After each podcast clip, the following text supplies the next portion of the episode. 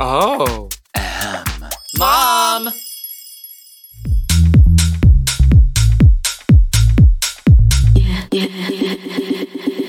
Hi, guys, and welcome back to Give It To Me Straight, a talk show that your mother worked very hard on, so you're going to watch it and you're going to like it. Joining me on the show today is the pork chop queen of season 16, Miss Hershii LiqCour-Jete. That's me. Welcome, thank you for coming. Thank you for having me. Yeah. As I said, you were the pork chop queen of season 16, but in your mind, whenever you got the call for Drag Race, you're going to the show, like, how did you think you were going to do compared to the, the, the incident that we saw? Honestly, I didn't think I was getting on the show. I sent in a tape just for the hell of it. Mm-hmm. I just sent them the tape just so they could have one. I think you said on the Hey Qween interview that you actually put in like less effort into this tape than you did on the ones prior. Yes. Yeah. Like I just kind of threw it together. Mm-hmm. Just like here's something. This is what I do. This is who I am. This is what I look like. Good luck. Yeah. And then when you know you go through a couple of rounds of the call and they kept Mm-hmm. calling me. So the more calls I got, I was like, um, oh shit. Like you, you put in the Taco Bell job application with just your name and your availability. You didn't put your work history, your skills, or anything. Not even my credit score. And you still got the call. they said, you know what, you. yeah. I don't know if that's a good or a bad thing. Yeah. Now that I know my placement, You're like, oh. That- now it makes sense. you realize now the role that you auditioned for. yeah. You know, hindsight. it's 2020. But whenever you're on the show, uh, like once you finally got the call, you're on the show. Like, how far did you think you were going to go realistically? Once you're in there, looking at all the girls, gauging the competition. Um, I knew I ran the risk of like it being either or. So I knew if this was going to be a fashion heavy season, Mm-hmm. I'm not a fashion girl. I, I, I take other people's outfits and make them look good on me. Okay. So th- if it was fashion heavy, I knew I was going to be in trouble. But if it was performance, all I needed was maybe one or two good performance challenges. Mm-hmm. And I would have annihilated all of those girls, which ironically, two of the performance challenges came immediately after I went home. yeah, it's a, you go to the show and you think you're going to do great with you know the skill set that you have, but then design challenges pop up and kind of screw you over. like literally. Yeah, and and, I and, can't and I don't think people realize sewing and designing are two different things. Designing is a talent. Yeah. So yeah, for the record, a lot of people they try to read me and they're like, the look I went home on. They're like, oh, maybe next time she'll learn how to sew. I know how to sew. I Just don't know how to sew. design. Exactly. Yeah. Because I designed a perfect like my blouse, I sold the whole blouse. It was Mm-hmm. a lovely stitch blouse. Even Raja said that the blouse was well designed and nothing that was out of place. I Yeah. designed the outfit because I put my little print in the pockets. I was proud of those pockets. Yeah, it it's like your your drag. It's like TJ Maxx, you know. It's Nordstrom Rack. yeah, the seams are done. It's hemmed, kinda, and it's a great bargain. Bargain is a stretch. Is it a, is it true though that you got your car repossessed going to Drag Race? I so repossession is a strong word. Repossession assumes that I like couldn't afford it. I just simply decided to stop paying for it. Oh, okay. it was either you pay for this car and you struggle a little bit more, Mm-hmm. or you just take what little money that you can pull together and get on the show. Yeah. And the way I saw it was this is an opportunity that literally thousands of girls every Mm-hmm. year are waiting for. I cannot pass this up. So whatever I have to do just to be seen, I'm gonna have to make it work. So I've had like that was my like fifth or sixth car over a lifetime. I can get another car. Mm-hmm. So come and take this car back. Yeah, you're like I'll come I'll come back after the show, get me a PT Cruiser, and be fine. Like, It'd be we'll just- okay. Yeah. And y'all can stop calling me and ask me for that money too, because you have the car. Sell it. Yeah. So you are fine. What, what you want? You already got the car. What do you Sell want? the car. What's the problem? Yeah. What the, problem is? What other concessions did you have to make to get to the show and get a package together that was good enough to your standards? Um, I also I don't think people realize like we're also away from home. Hmm. So that means like drag is full time for me. So I'm away from home. I'm not working. I have kids and everything is on my partner. So I had to not only did I have to let them take my car, mm-hmm. I had to save up for the two months of rent that we were going to be gone because I didn't have the money for that. So like that's another element of it. Then I was taking care of another cousin at the time. He was a teenager. There was another element of it. Um, we don't just have to have the looks. We also have to have the side challenges and extra wigs for those, extra shoes for those. I don't think people really realize how much money we're actually spending to be a part of this experience. And that number, like, it racks up really fast. And I'm just now learning actually that people think that um we already have those outfits in our closets. That's not how this show To be, works. to be fair, some queens they do, and they just try to make it work. 'Cause I think uh, Silky is a queen that talked about how when she was getting ready for Drag Race, everything she brought to the show is what she already had in the closet, and you know just kind blessings. just kind of tweaking stuff. You know, well, I mean, we saw what she wore though, so blessings question mark. but you know, it's it's a, some you know you got some stuff you can tweak because you have to financially. Yes. You know, you know, some some queens they get custom garments for every runway, but that's not I'm not that that's, girl. that's I not an like- option for everybody. I'm a leotard and boots girl at my shows. So when Mm-hmm. they said, "Yeah, we need you to come up with a look for Mother Goose," who the hell is sitting around with a Mother Goose look in a closet? I Mm-hmm. don't have it. I, I think it's a little easier for. Um, I don't know if you could say easier. I was gonna say for queens that have like just do general dance costumes and vague outfits, but then again, it doesn't help you on the runway. Like you might have an outfit, but you know you're not gonna win the runway for it. exactly, Yeah. and that's what everybody is watching for. Insert all the Vegas queens here. Just for the record, I wouldn't say anything I wouldn't say to their face. So you know. That- that's none of my business. Yeah. She said. you know, you're a church lady. You don't gossip. I'm you know, you just yeah. but it's especially difficult for you though, because on top of getting everything ready, you also had like children to take care of. Yes. And as we were talking earlier, diapers ain't cheap. Fifty dollars a box. Yeah. Fifty dollars a box, and they don't give you many in that box either. Mm-hmm. And so you're you're going to drag race thinking you're going to be gone for a couple months. You know, that's a few boxes. You got to stockpile and be ready. So Yes. basically, the car payment that you forwent went to like three boxes of diapers. And the rent, we ain't even getting to the drag race package yet. Oh yeah. Especially the rent. I, I cannot imagine living in LA with kids on like a drag queen salary. it's not much at all. Like uh, you- you got them I'm being- very lucky because my partner actually works in tech, Mm-hmm. and he's I don't want to use the word lower tier, but he's like he makes pretty good money, but he's you know he's on the lower end mm-hmm. of what they make in tech. So like it ain't like cashing us out or anything like that. So like both of us were making a lot of sacrifices for this to work for me. Mm-hmm. Um and I just really hate that people feel like I really hate that the the the the thought is I didn't do enough to get ready for this show when I literally Yeah. sacrificed everything to be a part of this experience. I hate that that's the thought. But I mean when you don't know what you're talking about, you don't know what you're talking about. Yeah, that's true.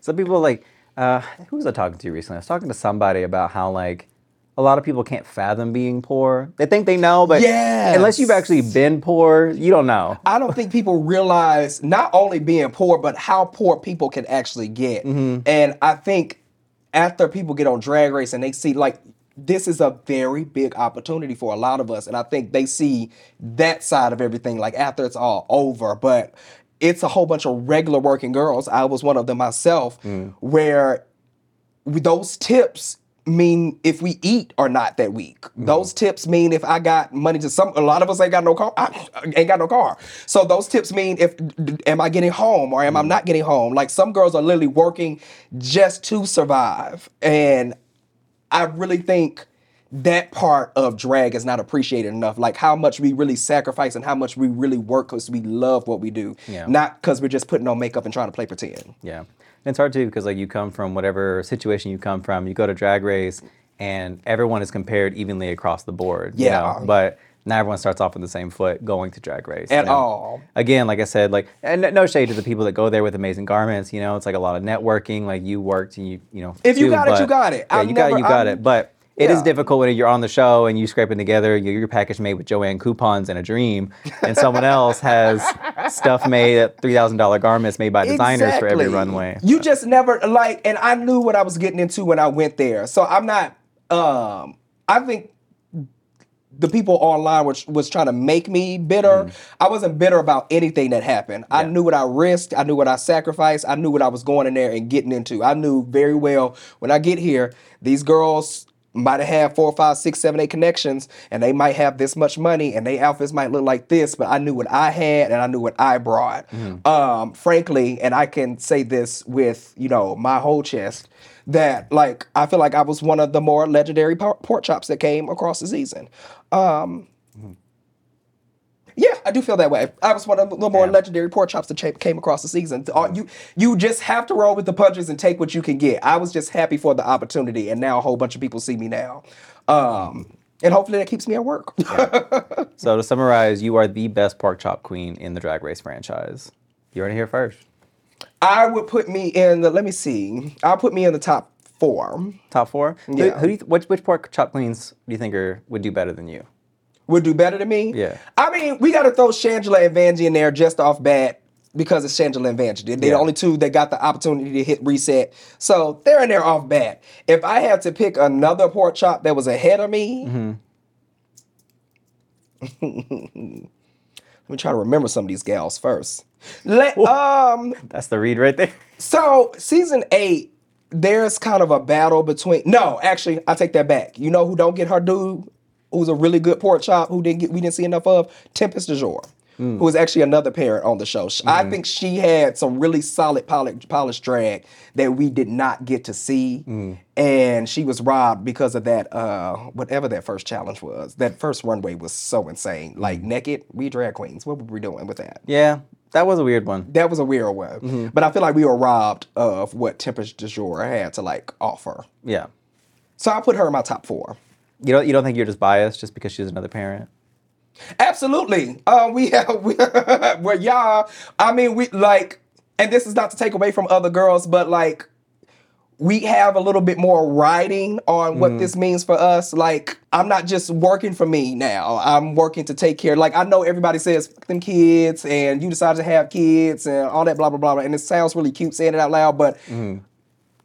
somebody got to take care of children. Like, somebody has to raise kids. So, someone has to walk them through nature. And unfor- yeah, and you know, unfortunately, like it's a little harder for parents, especially mm. in this political climate, the economy. It's very hard. So mm. we, ha- yeah, I am a little bit biased because like we should get like they should cheat for us a little bit just for the fact we got kids. Mm-hmm. you should get a little bonus, you know? Just a little push. Yeah, the government can give you a little bit extra money each year. Drag Race can give you a little extra credit. That's All just- I'm it asking for, you know, I should have got a Hershey. You know what? We'll let you try mm-hmm. one more time. Yeah. but uh, speaking of pork chop queens, though, is there any tension between you and June ever since you stole her exit line? is there some contention between you two? That lady texted me and said, These people are mad at you. And I said, What are they mad at me about? They said, You stole her line.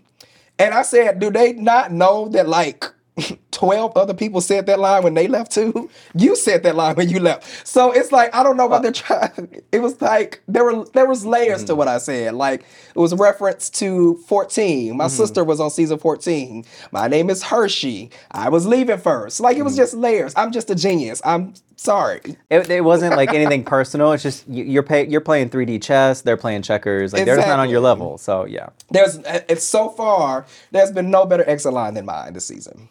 But as we mentioned, you are a parent. Uh, for those that don't know and have been keeping up, like how did you come into parenthood?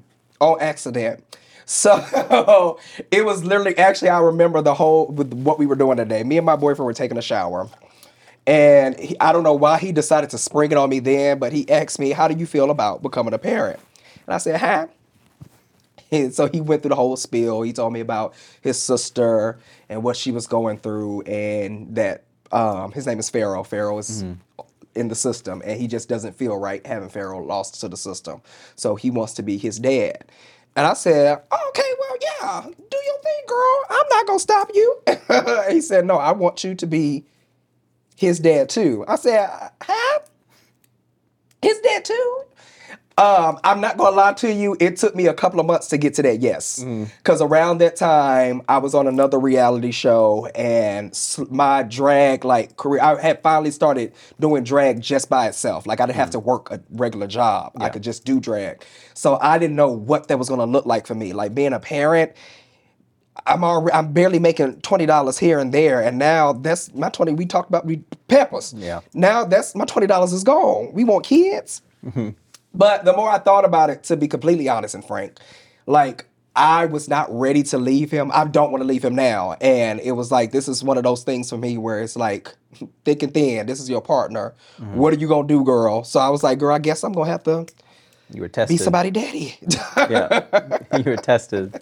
Very hard. Yeah. Oh, real bad. W- Was drag something that the kids knew you did from the beginning, or is it something you had to introduce them to? Because obviously you can't hide it now. You know, they see tel- television. People probably bring you up to them at school. Yes, their teachers watch it at school. Mm-hmm. Um, I don't think anybody necessarily brings it up to them, but it's not something I ever tried to hide either. Um, I had gotten past that phase in my life uh, where drag was something I needed to put behind me. Before I even started talking to my partner, I was Mm-hmm. Like, I made it clear on the first day, hey girl, you know, sometimes I serve a little cunt for work. How you feel about that? Mm-hmm. And when he said, I don't care, You folk like Robin Fierce at the Best Buy. no, I was never that bold. I wasn't No. going to drag. Drag is strictly work for me. When the girls get all in, in, in geese just to go to Mm-hmm. work or like go out to eat, I don't know how they do that, but that's not my journey. This is just if I'm not getting like one or two dollars, six or seven, eight, nine or ten.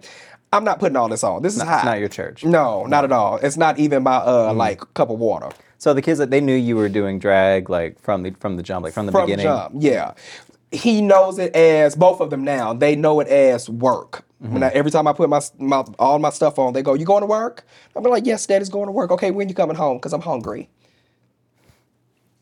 And that, that's all that matters, really. They don't it's, it's care like, about it's this. ask now what you can do for your drag queen dad. Ask what your drag queen dad can do, Can do for, for you. you. Yeah. And as long as I'm giving them Pampers and some, uh, what is it? They, they new cereal now is Froot Loops.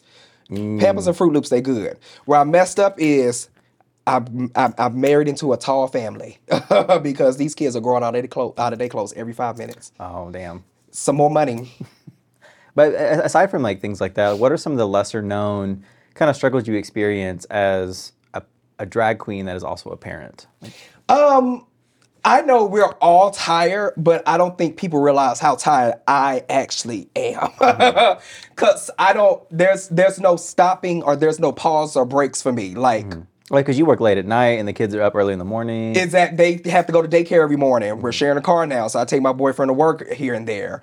There's like when I get home from like how I'm going out of town here and there now, the second I walk back into my door, I don't get to decompress, so to speak, because he's had them for four days. So now I want to take off, uh, you know, take some of the slack from him. So it's immediately into daddy mode the second I get off the plane. So it's just never any pause or break time. Like I'm mm-hmm. on all the time. Yeah. I think it's cool though that even though you are like a, a nightlife performer, that you still find time to spend with your kids, which Yeah. it, it probably is easier since you're not that booked, but the, the fact that you're able to, you know, find these opportunities. But I want to talk a little bit about you whenever you were younger, Mm-hmm. because it was actually uh, Tyler Perry plays, which kind of really drew you into performing from a young age. Yes. And for the anyone watching, the plays are better than the movies. Y'all can the fight me on plays that. 2008 prior are better than the movies. Yeah. Everything after 2008, Tyler, I don't. mm. yeah, like I can do bad all by myself. Madea goes to jail, like that era plays. that that era was really solid. I Mm. don't know if it was the money. We need to get we need to get broke Tyler Perry back. Right. We need poor Tyler Perry. when he was back. doing Madea for his life. Yes. Yeah. Yeah. Cause now he just do it cause he bored. I need like struggle Tyler Perry back. So Mm-hmm. Yeah. I need that hunger back in his writing. Yeah. It's just it's not the now Madea is just sitting in a mansion kicking her little feet up with some Louis Vuitton flip flops. It's not the same anymore. It's not. It's not. She's mad every five seconds. And like, who is really her family? Because this I need that storyline. I need her like family timeline explained. Cause she got so many kids and so many nieces and nephews. I'm sorry, I'm going off on a Mm-hmm. We- we tangent. need- yeah, we'll, we'll, we'll have I'm a separate sorry. video where we break down the Tyler Perry lore. I we'll- apologize. That yeah. just it, I went somewhere else. No, it's I understand. Yeah, it's, it, it keeps me up at night too. I'm I'm right there with you.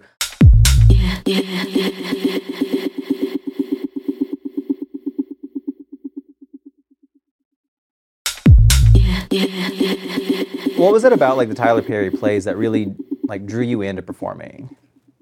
I just always been a creative little kid. Like I love writing. Um, I love making up stories. I love being in a different fantasy in a Mm-hmm. in a different fantasy bubble. And Tyler Perry was the first time I saw somebody just like create something from scratch and gave you something to watch and gave you a brand new story and a new scene.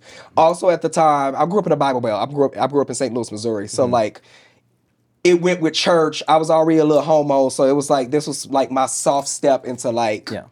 being a girl. So it was like I can if I just put a little guy behind it, everybody will be fine. Yeah. Because because you were just like throwing on little wigs in the basement, making your own like little plays and stuff, right? Yes, Yeah. all all the time. My mama mm-hmm. hated it. I I was gonna ask like what her reaction was because obviously you can justify it by being like, oh well, Tyler Perry's doing it. I'm just like Tyler Perry, but obviously with you, there was a little more behind it. that like that excuse ran its course, and she was tired of hearing about Tyler Perry. She was mm-hmm. like, "No, why are you putting on these damn wigs? What is hap- What is happening with mm-hmm. this? Because this ain't cute." No, she didn't like it.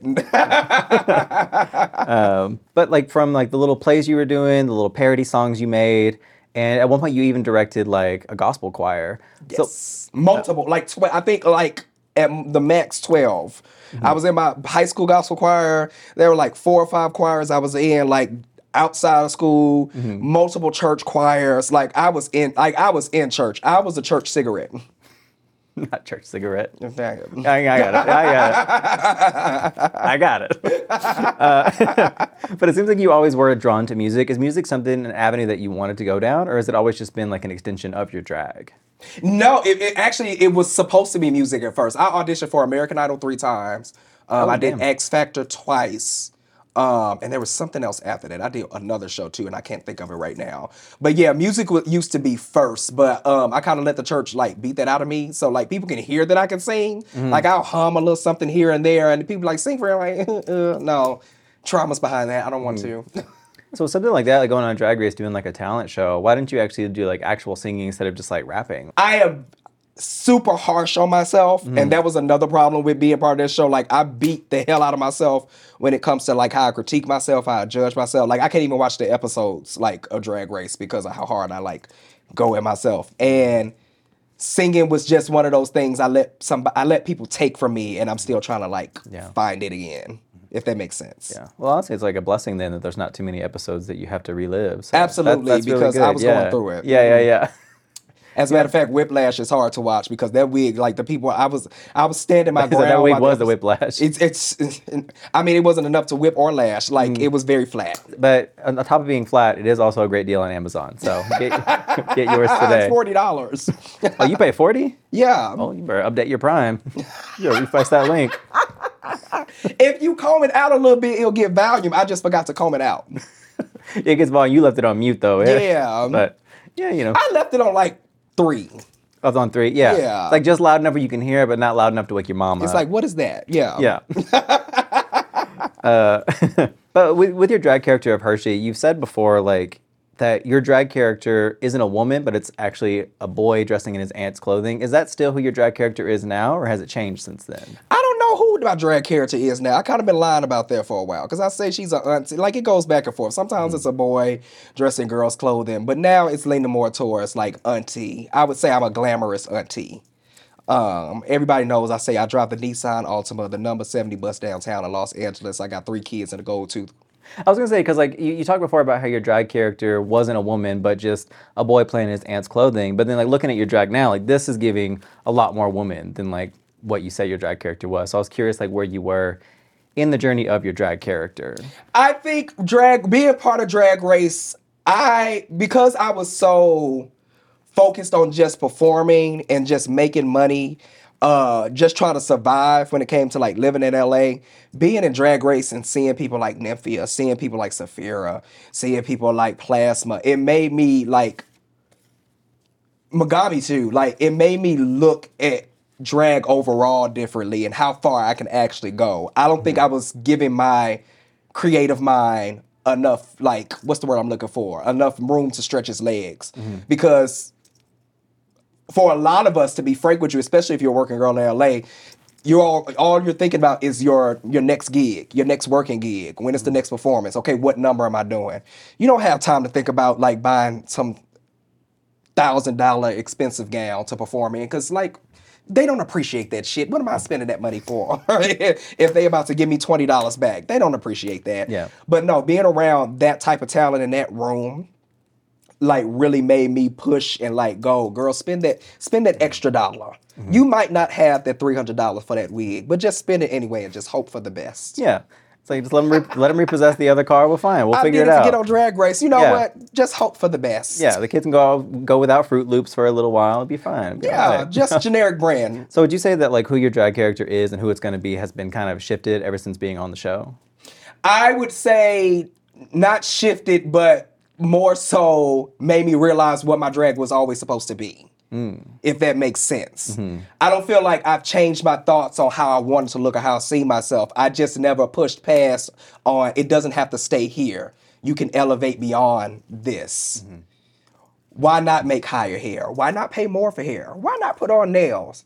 Girl, how about like some different lashes? Mm-hmm. Like really like updating myself. Like I put myself in a box somewhere during my time in LA, and I don't know when that was, but being on Drag Race really made me look at myself and go, no, I need to go a little bit further than this because I'm better than this. Yeah. Yeah. How would you say though that your drag character now is different from Miss uh Miss Donta Miss Dontantalissa Aisha Smith? Oh my God. Oh, this bitch has got me through some stuff, child. We were going through some things at this time. I think she also put you through some stuff. but- She has no. Why? How am I different from this girl? First of all, I'm not getting my wigs from Party City no more. no Amazon, as we discussed. Yeah, Amazon. Amazon. Um, I cut my beard. I put on nails now. No, actually, I owe a lot to Miss Dawn Tatalicious Asia Smith because this this heifer saved me from so much. Like I would go in my basement and just sit in my basement all day and make videos. And I wish I could mash my drag now up with a little bit of her then. Not maybe this look. Mm-hmm. But with a little bit With of the energy. the energy because Yeah. I was I, were- I just never thought about it, what I was doing. I would just fucking do it. Mm-hmm. I, I used to have so much fun in this damn basement. Yeah, I mean, you made like so many like parodies and skits, and I, like it was very reminiscent of like that early YouTube era. And I was wondering if that was part of the draw between like you and Cornbread because it's very similar to like what Cornbread was doing with like Brandon Rogers.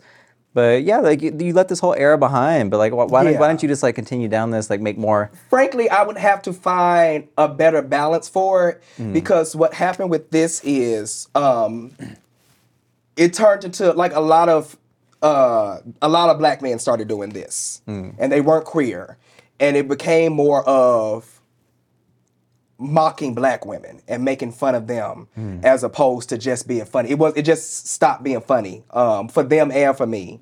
And I never want to be put in that box where I'm like, you know, trying to drag black women in any shape, form, or fashion. That's not that's not what I do this for. And Don Tonalicious, and it, it became a caricature. It became a aggressive stereotype. It just it just it ran its course, and it wasn't necessary any, anymore. And I think that's what makes it hard to go back to this because I don't I can't find that that line where it's like I'm doing drag or I'm just being a parody. Mm-hmm. This is just this is Downtown Delicious. I tell people all the time, Downtown Delicious died a long time ago. She helped me. She did what she was supposed to mm. do at the time, but she's she's mm-hmm. she's gone. She could have a resurgence, a changed, you know, better, updated. No, I keep getting told that she. I kept getting told she needed. My first time in drag, somebody told me. Uh, I remember this queen. It was a club called Novax in St. Louis, Missouri, and I went to the club as Don Delicious, and I told them that's my name. I did the whole pageant as Don Delicious, and they said, "Girl, if you want."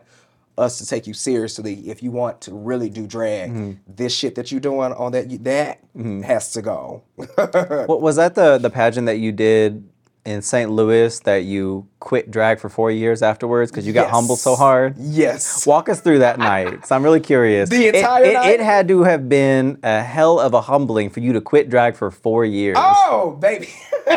this is around, yeah. So, Novax was a club I went to all the time. Mm-hmm. And they put up a flyer on Facebook saying, We have, I can put this down, we because I'm holding it up. This, Oh, yeah. This is who I used to be. What would you say to little? No. no, Novax was a uh, club I went to all the time. They were having um, a pageant, and you won $500, and you also got to be part of the Pride Parade float, if I'm not wrong. This was like 2011.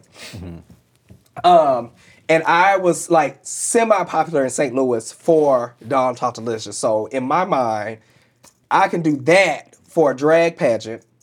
That's easy money. I invited everybody I knew, everybody from work, all of my friends, some of my family. Like I know at least 20 to 25 people were in that room just for me. So I stole my put sister prom dress. I went to this uh in what is it called? Not in and out. Uh out the closet. I brought some little ugly shoes. Like I said, I'm about to do this. I got I went to the drugstore. I call it the drugstore. It's uh because it was just a really like ghetto uh beauty supply. Went there, got this little terrible eye palette, uh, eye palette, uh, eye, eye palette, eyeshadow palette. I go into the uh, pageant and walk into the room, and when I mm. tell you, every drag queen had an assistant, and they had their mirrors, mm-hmm. and they're having somebody beat their face while you do this. La, la, la, la. And you had a single bag.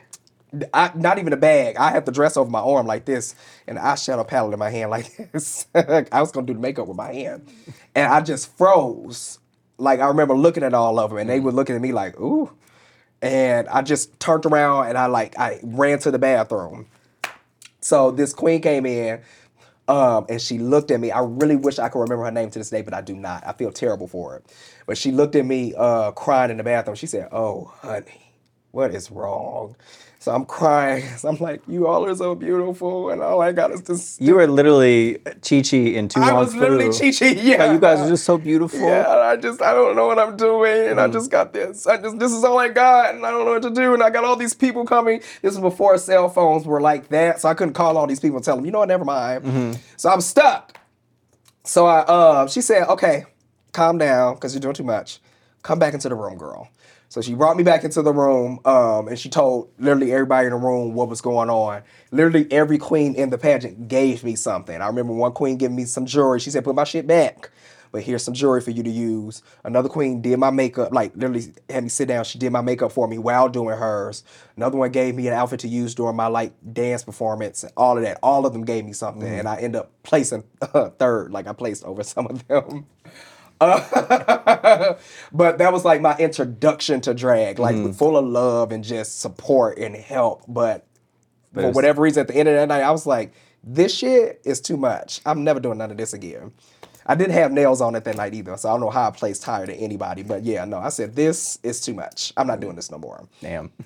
You said people came out for you. Did any like family members come out? Like your mom go out there supporting No, you? just cut. No, this was mm. no. My mom was not ready for that yet. Not yet, not oh, then? No, she was not there yet. No, just a couple of cousins. Mm-hmm. Yeah. Is it true that you came out to your mom via text on accident? Yes. I was working at Goodwill in Atlanta. Mm-hmm. She was about to get married to this man, and I had just made up in my mind that she just had to know. I don't know. I can't remember what.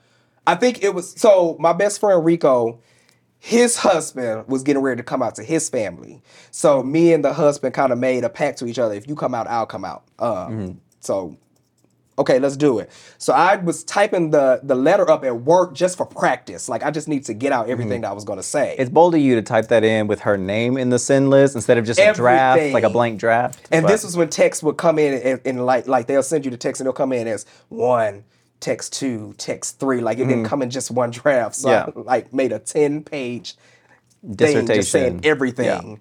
And then I just remember my manager yelling my name or something like that. I had to rush and like as I'm closing my phone, it was a flip phone. As I'm closing my phone, I hit the send button and said, and she didn't reply. And that's not my mom. Like whenever I call or text my mama, I mm-hmm. always to this day I always get an immediate reply. She did not answer me the rest of the day. I was panicked. I'm just imagining the cartoonist just like You know Like how it back anime over? when like they have glasses on or something and their glasses turn white when they do something silly. Yeah. Or like the room is black around them and the camera like slowly pans out. that's you in a Goodwill. That's was me sitting in the middle of Goodwill in this apron, just like then you had to go back to your I had to work the rest of the damn shift. Pressed. And nobody knew why. I said I just Mm-hmm. You were just this hollow, like husk of a Goodwill employee. Just somebody help. Yeah. Somebody help. And so I, I made up in my mind, I said, you know what she's gonna do? She's gonna call me back and she's gonna disinvite me to her wedding. And I'm just not gonna have any contact with my family ever again. And I just need to be prepared for that. I just made up in my mind I was just never gonna talk to family again. And she pissed me off because she took call, she had the nerve to call me back and say, you know what, I love you and I mm-hmm. accept you and all that other bullshit. I was like, girl, I'm prepared for trauma. What is this acceptance? Mm-hmm. Excuse me? Like, I like, I like. Once you hit sin, you were fully prepared. Like, okay, so I'm gonna leave town. I'm gonna change my name. I'm gonna. I had already left. So this was when I was in Atlanta. I'm not Okay. in St. Louis. So like it was easier to Yeah. accept that I just was never gonna see any of my family again. You were prepared to go full witness protection. Not even like you know back in the other cartoons where they would have the little stick and the little all they stuff in the little bag. Like that's how Oh I yeah, felt. yeah, yeah. I'm just never gonna see any Mm-hmm. of you ever again. But whenever you came out to your mom, did you come out uh, as gay or bisexual? Because you said in like in 2013, you said somewhere that you were bisexual. Is that still the case, or at some point? no, I was definitely lying to people saying I was bisexual. Okay, Uh, okay. No, I didn't. Say, no, I told her I was a whole homo, but like I was definitely lying to people. It, ma- it made me feel better to say bisexual. It's you know uh, for a lot of gay people, Mm-hmm. It's like that's just like our like It softens it a little. yeah Yeah. It's like your coffee. In, in that same like thread though, you also said that when someone asked if you eat booty, you said you would never. Do you still stand by that, or was that also a lie? I stand directly by that. Uh, no? My partner is a Puerto Rican and black man, and so he has a lot of hair on his body. I don't believe in putting my tongue on that. Okay, he's got like a butthole, like a Brillo pad. Uh, ba- listen, okay, it's it's like that wig up there. You leave her alone. She's been through enough. it's that wig up there. No, no, thank you. I'm okay. So like all the stuff you've been through, you still won't eat booty? No, No. I was like a little pain, but I'm not going. No, I'm not putting my mouth back there. I just don't believe in that, That's fair. we, all, we all have our limits, you know. and that's definitely my. We all we all have our line in the sand, you know. Yeah. That's that's yours. no, that's my like. I drew that in the concrete Mm-hmm. and let it dry. Yeah.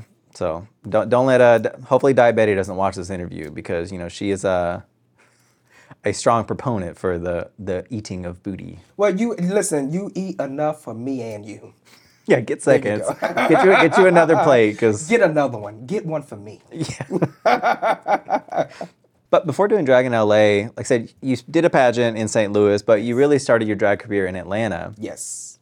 And as someone that was involved in pageantry, I can definitely attest that like a lot of really good drag comes out of Atlanta. Yes. But how did the Atlanta scene differ from the LA scene for you? Um, for me personally, I got a lot of the support that I was looking for in Atlanta. Um, they beat my ass. I remember there was this queen. Her name is Monica Van Pelt, and she was the first queen in Atlanta to give me an opportunity to perform on a stage. She's not with us anymore, but she gave me the first opportunity to perform at this club called uh, Burkhart's. It's not Burkhart's anymore, but it was Burkhart's at the time.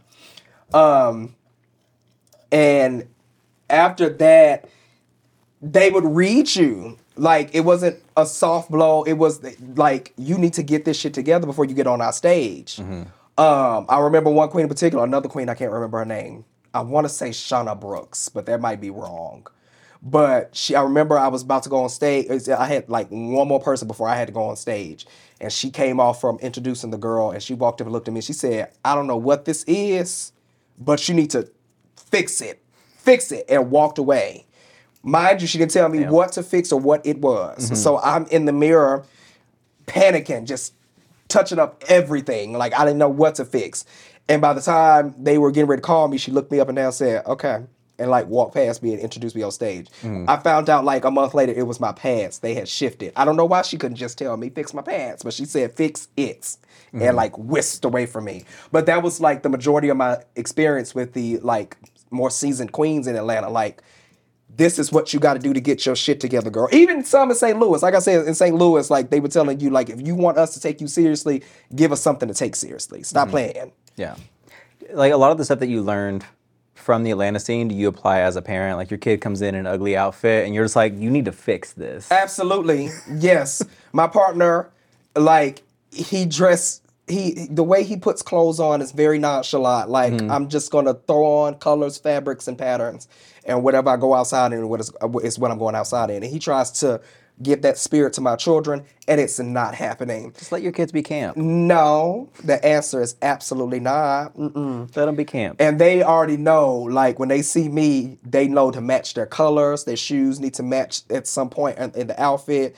My daughter even come up to me like, "Baba, look, I match." And I'm like, "Yes, you do, baby. Good job. Do not listen to your other father." You are reading toddlers. Yes.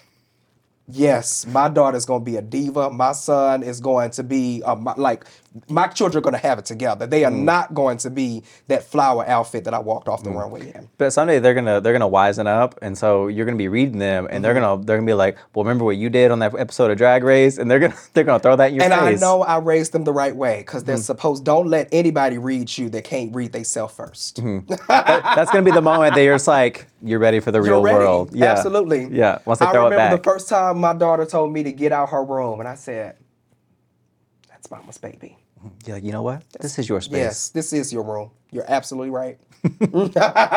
I am going to leave. I'll be back, but I'm going to leave right now. With all the traveling you've done and like now making yourself more of a staple in the LA scene, have you ever thought about going back to St. Louis for old time's sakes or just to perform for the local scene? Or, Absolutely. I don't think so. I don't think anybody in the St. Louis scene knows who the fuck I am. I was wondering, but like a lot of like, there's been a lot of uh, Missouri girls that have gone on to Drag Race. I wondered, like, when you started drag, if you ever brushed against anyone that later went on the show, or No, it's a lot of girls there that I would like to see on the show, but I don't think any like I haven't been I haven't performed in St. Louis since 2011 and that was my introduction. I don't I don't know any of the queens there personally. That's why I made it a point to like say that I was from St. Louis so somebody can hear that. So maybe they could get that their opportunity too because St. Louis technically is where I got my start. Yeah. And you haven't seen a St. Louis girl on there before me. So I would mm-hmm. love for an actual St. Louis queen to get their opportunity to be on there. for old time's sake, stomping grounds, go back to that club if it's still around. It's not. It's going. Get, no get, you, is get you a slice of a Imo's pizza. You know, Oh, I miss Imo so. you don't even understand what you just said. I miss Imo so much. Imo's and chop suey. That's go back get you a slice.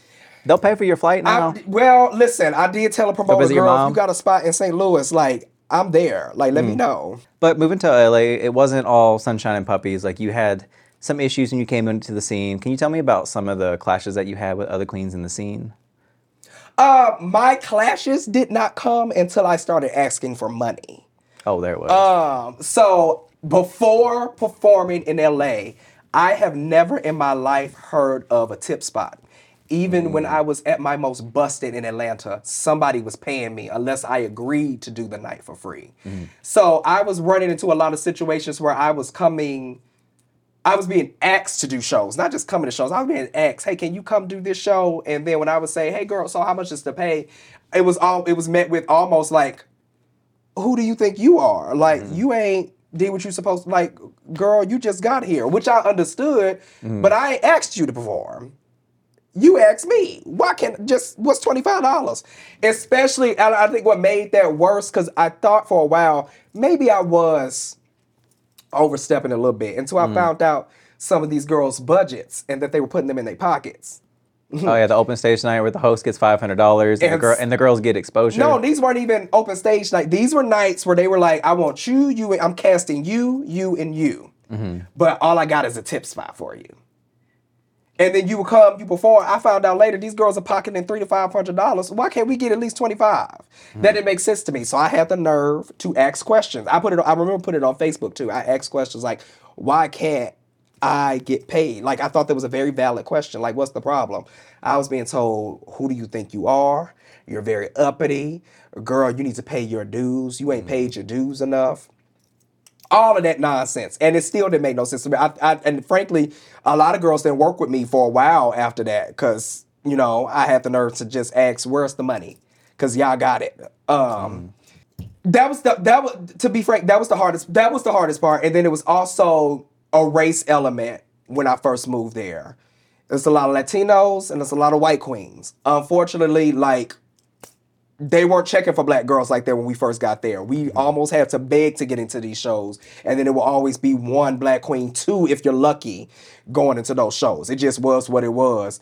And if we said something about that, we needed to be quiet, or we were deemed problematic, or we were talking to. It was a whole bunch of just politicking that I didn't understand from queens who could not outperform me. Mm. Damn, Reed. Whole bunch of queens that like are shading me now because I got an opportunity they've been waiting for for years.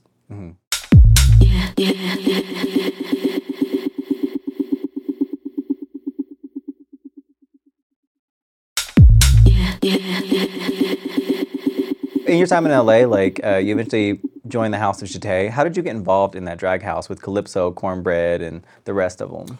Me, so me and Kyra. Um, Kyra is Calypso's oldest daughter. She's younger than all of us, but she's Calypso's oldest daughter. Uh, me and Kyra in the competition together, and we got to the final four. Kyra lost, um, and I was in the top two. I was in the top two. Jot that down on the Wikipedia page.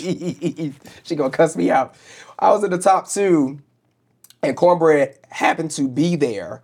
Um, so when I'm going into the dressing room to get changed to like my finale gal, I can I hear her yell like Hershii, Hershii. So I turn around, and go what? What? And she was like, "You need help, like getting into your your stuff." I was like, I didn't know her, so I'm like, "No, girl." So I go back outside, I'm getting ready, and one of the, the queen that was in the top two with me, she said, Oh, you're giving us a little Calypso jete tonight. And I said, Who is that? And Calypso like grabs my shoulder. I turn around. She goes, "Oh, honey, that's me," and like literally spins away into the ground. I still to to this day I don't know what the hell that was, but she like spins away into the crowd, and that was the last time I seen her until like maybe a month or two later. She just pirouetted into the distance. Literally, just Yeah. Yeah. um, Cornbread calls me like a week later, maybe more, and she said, Hershii, girl, that save mix, ain't that yours? I said, yeah. She know what mix I'm talking about. Uh, she said, well, this queen is down in Long Beach using it. Do you like? Do you need me to go down there and fight her? I was like, no, cornbread is cool. I gave it to her. It's she could she could use it for that. She was like, oh, okay. I was just checking. And we literally talked like every week since then. Like literally every week we've talked since then. Like she's been my best friend since then. Now, what's ironic about that moment is that she actually used Save later when she started doing drag, and I had to stop using it because everybody thought it was her mix. Yeah. Cornbread out here Snatched my mix right on up. Mm-hmm. just taking opportunities and mixes away from local queens. Thinking she got on Drag Race, she's hot, she's hot shit. But you know.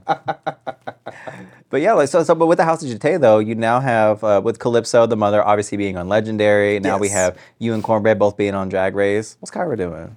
What's she doing? Kyra was on a um, 99 cent commercial, oh shit. Okay, so the 99 cent yeah, here- store. Yeah, so we've all been on TV at some point. Celebrities. Yeah. I'm over here reading somebody I don't think I've even met before. I feel bad.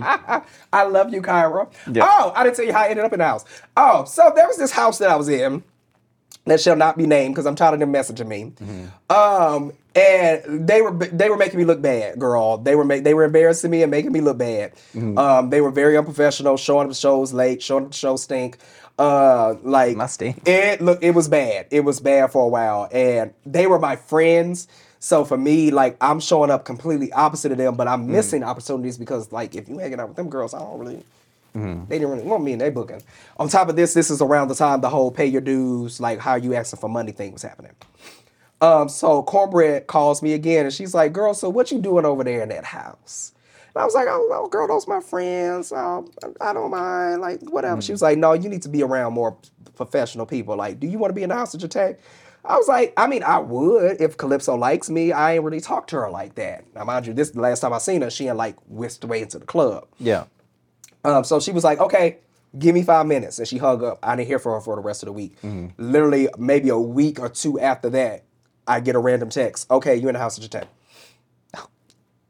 Mind you, I ain't seen Calypso mm-hmm. since she whips away in the club, and she just let me in. So So yeah. just meant to be, I guess.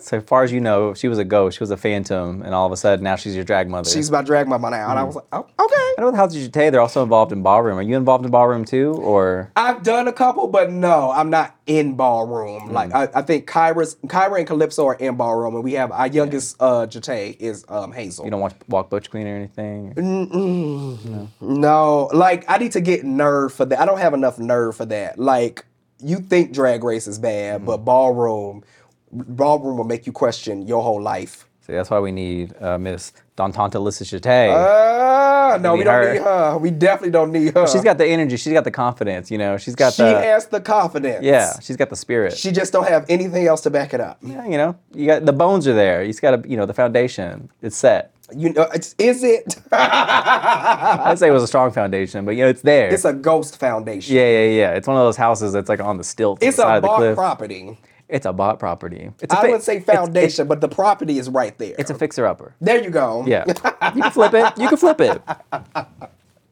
But with Drag Race, did, did Cornbread help you with your audition tape at all? I know you said you didn't put a lot of effort into it, but she, did she help kind of guide you, like, hey, don't do this, maybe do this, etc. We helped each other. So I made her audition tape, um, and I made mine, but she helped me through the like question and answer portion because it's very I like I like bouncing off of people. So she helped me through that portion. Um, and she also helped me with my outfits, like uh that I put in my tape. Uh Cornbread's been one of the biggest actually like one of the biggest helpers that I've had this entire time. Like she walked me through this whole experience. So mm-hmm. yeah. Well, I mean, not walked you, but you know, she helped Yeah, you. not with that ankle, but Yeah. she did like assist me through the whole experience. right? and you and you assisted her upstairs, and yeah, you know, Yeah, it's I, just- no, I didn't do that. I didn't help her through that part. That was on her. She was on her own with that ankle. But the past few years have been like a whirlwind for you. As I said, like you became a parent, you really kickstarted your drag career, got on Drag Race. But with the highs also came like a lot of lows. And it was a few years ago that you found out that you were positive with HIV. Yes. How, how did you come to that realization? Because I know it wasn't the most typical way for people. Oh no. Um, I was trying to get um a a, a, a little uh A gift card, gift right? card for Target and walked out with a little bit more. Mm-hmm. no, my drag mama, she uh, works with uh, Reach LA um, and they do free testing. So they were trying to get people in to get tested so they could get some funding. I'm assuming Reach LA don't shade me if that's not true. Like, like I just, I really feel like that's what the case was because a lot of us was there. Um, and I think I was literally the only positive result of the day. Um, like I shut the whole thing down. Like I, because it, it took them the longest to get it together. Like mm. when they told me that I was positive, I just remember like it felt like I was watching myself watch the person because I just remember staring at him. It's like an out of body experience. Yes, and he like like I like was quiet for so long. He freaked out, so he kept calling people into the room to check on me. But I was just, I was present, but I was unresponsive. Like I, I just was not answering. Like they were, they kept asking, "Were you okay?" And I'm like, I just remember being like, I, I don't, I don't know. I don't know what I feel. I don't, I don't know. And everybody was scared. Actually, one of the first people to like help me and get me together. Her name is Bam Bam. They made one of my outfits for Drag Race. Um, and I just remember being stunned. And the only thing you could do is go back and go, when, uh, how did this happen? I did, like after I talked to my doctor and he did the math on like my counts, like my T cells and all of that stuff. I had had it for a while and I had no symptoms, like nothing. I didn't feel different. I wasn't feeling sickly, none of that. And he said, like, if you would have gone another couple of months, like it could have gotten pretty bad. Mm-hmm. Like, I'm glad you have, no, you got this together now. I just remember feeling sunk. I remember feeling disgusting. I remember feeling defeated. I remember like I'm me and LaSalle had been together. That's my partner. Me and LaSalle had been together at that point for about two years. Mm-hmm. So I could have affect, in, infected him. Like it just it was so much going through my mind. I just like shut off. It was really hard. Mm-hmm. Whenever you got the diagnosis, did you assume it was just like a false positive, or did that reality set in like immediately, or? Kind of both, because they retested me immediately, but he retested me without telling me he was retesting me because he looked nervous. And when he like it was a, a a finger prick, so he did it the first time. When he saw it, I saw his face kind of go, oh. So that's when it kind of like I said, uh oh, what's that? Uh oh. So he was like, let me do your finger one more time. So he did another one, and it showed up again, and that's when it like hit me. And I don't mean to keep laughing about it, but that's how I get through it. You Yeah. know those moments in movies where the camera like does this zoom in, but the background is zooming out. Yeah. that's what it felt like. It was like, this is not happening. This is not. No, no, this is not part of my fantasy. And yeah, again, I just remember like, what did uh Miss Tammy Brown say? Huh, huh, huh, huh, huh, huh. No, But see, you weren't. But you weren't acting. no, I was not acting. No. But, but with that, like obviously, it's like such a huge, like devastating news to receive, and it was right in the midst of like so many like positive things that were happening in your life. So Yeah. like, what effect did that have, like rippling through your life at that time? Um, unfortunately, the way I deal with trauma is I work through it. I don't process it, I work through it. So my next question was, okay, what do we do now? Like, I don't I didn't want to think about it. I didn't want to go through it. Like I was like, okay, where's the doctor? Where's my medication? Like what what do I do? And fortunately, like Reach LA, like they had all of that in place. So I, I, I saw a doctor literally the next week and had my medicine and everything together like the week after that. Like I, they were on top of everything. And my doctor, Dr. Augustine, hi, like he's been on top of it ever since. But um until I got a therapist like through through the show, um, I wasn't deal I wasn't taking time to process and deal with it. When it gets too hard, unfortunately, I kind of go, well, I'm just gonna work instead. Um, okay, no, I have kids to worry about, so I can't think about that right now. I got my pills, so I'm fine. Like I, I, I it took me a long time to take a second and like just say you have HIV. I couldn't like it took me like a year before I could even make those words like a thing.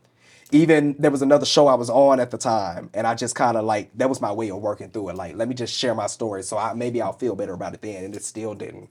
It still didn't help. Like it was just very hard to like accept that it had happened to me. Yeah. But as someone that like was diagnosed, is now living with it, but still living like a happy and fulfilling life, like Yeah. what would you say to people that have been recently diagnosed or are worried of, of receiving such a diagnosis? Um, I mean, you can hear the usual stuff like it's not a it's not a death sentence, and you know we have pills and stuff. Like I think we all hear that, but I think the most important thing that I wish I would have heard is just take your time to deal with it. Let yourself process and accept that it's real, because the more you try to ignore it, as weird as this sound, the sicker you're gonna make yourself. Like you're gonna make it worse if you don't just accept that this is your reality now and this is what it is, and then go through the process of taking care of yourself mentally.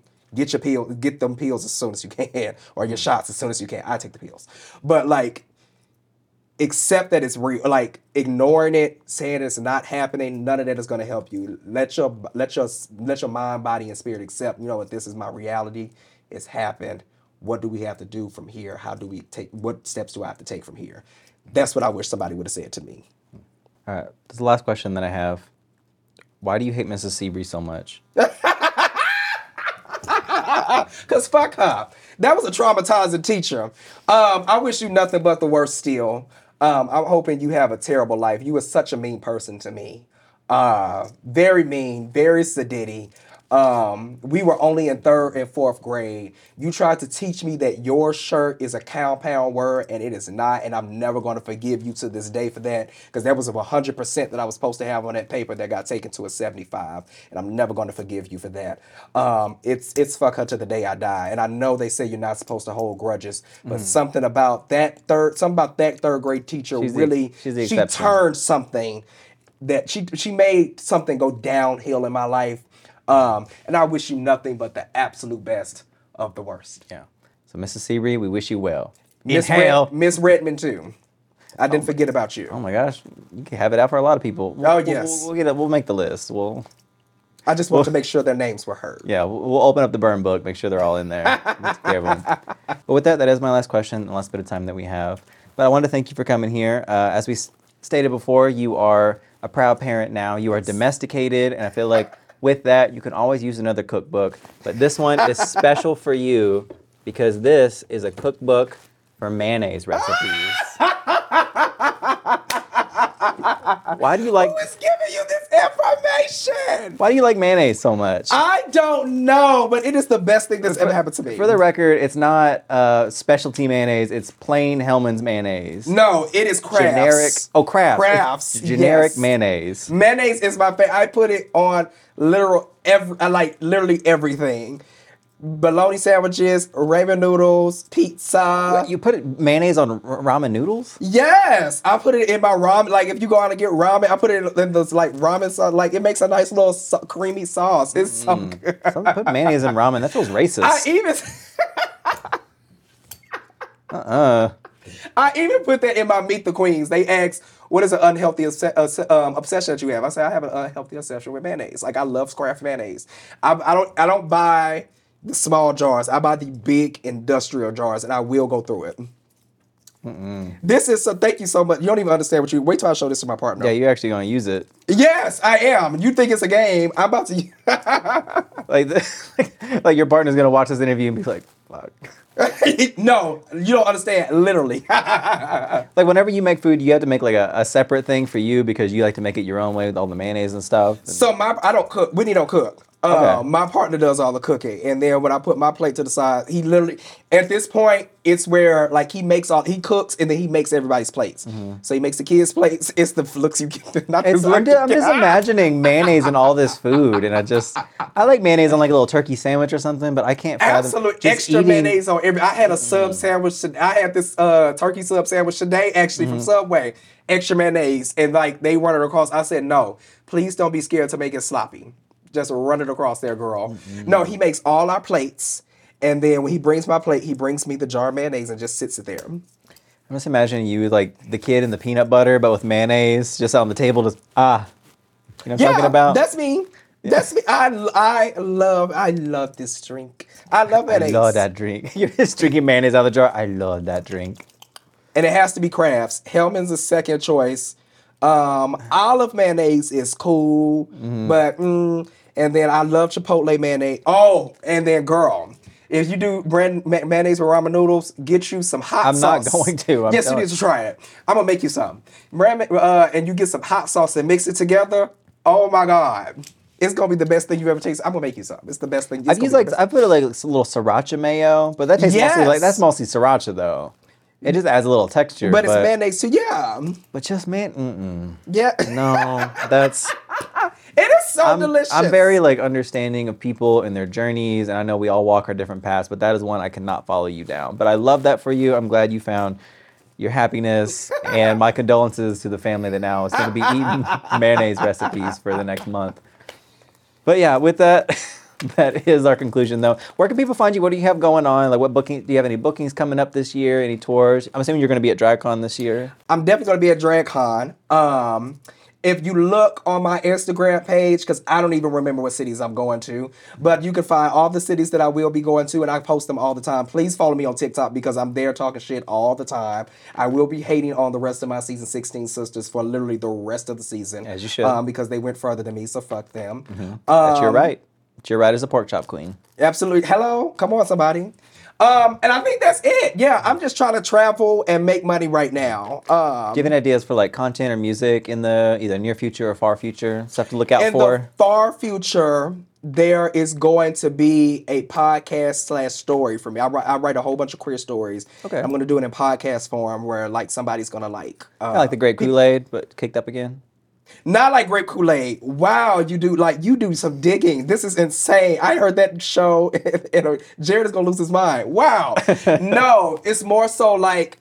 I don't know. Well, we we wouldn't remember, but like back in the '40s when they used to have the radio shows where people used to do the voiceovers like on the radio, it's kind of like that, but it's gonna be in podcast forms, and it's just Mm. Oh, okay. queer stories like in podcast form instead of like acted out on, sc- on screen because it's much cheaper that way. yeah. That's very true. so yes, then by the end of the year, I should have that posted. Yeah. Oh, that that well, yeah, end of the year. I feel that's what I consider near future. Okay, you near know, future. so, yeah, no, I'm so definitely working on eye that, for right now. Yeah. I I definitely say too like maybe not bring uh, back Miss uh, Delicious, but maybe get back into like some little skits with cornbread and stuff. You know, I think so. She's been sitting up in that yeah. bedroom. She needs something to get her out of the house again. So maybe doing some little skits. and She stuff. does. Mm-hmm. She does. She getting lazy. Yeah.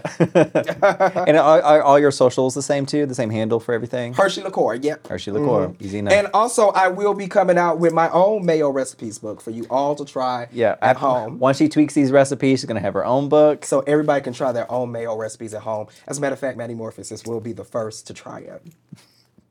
Yeah, I'll, be, I'll also be the first one to physically throw up on camera. So your, your exit line should have been, "It's mayo." oh, that's the name of your book. It's mayo. It's mayo. It's mayo. but that's where you can find Hershii, and you can find me right here. Make sure to like, comment, and subscribe so you don't miss a single episode. And join us next time whenever we have Somebody else. somebody else fan of the show. and yeah, till then, bye guys. ASMR. Give It To Me Straight is brought to you by Moguls of Media, aka Mom, hosted, produced, and edited by me, Maddy Morphosis. Audio editor Margot Padilla. Executive produced by Willam Belli, Alaska Thunderfuck, Big Dipper, and Joe Cilio. Yeah, yeah, yeah.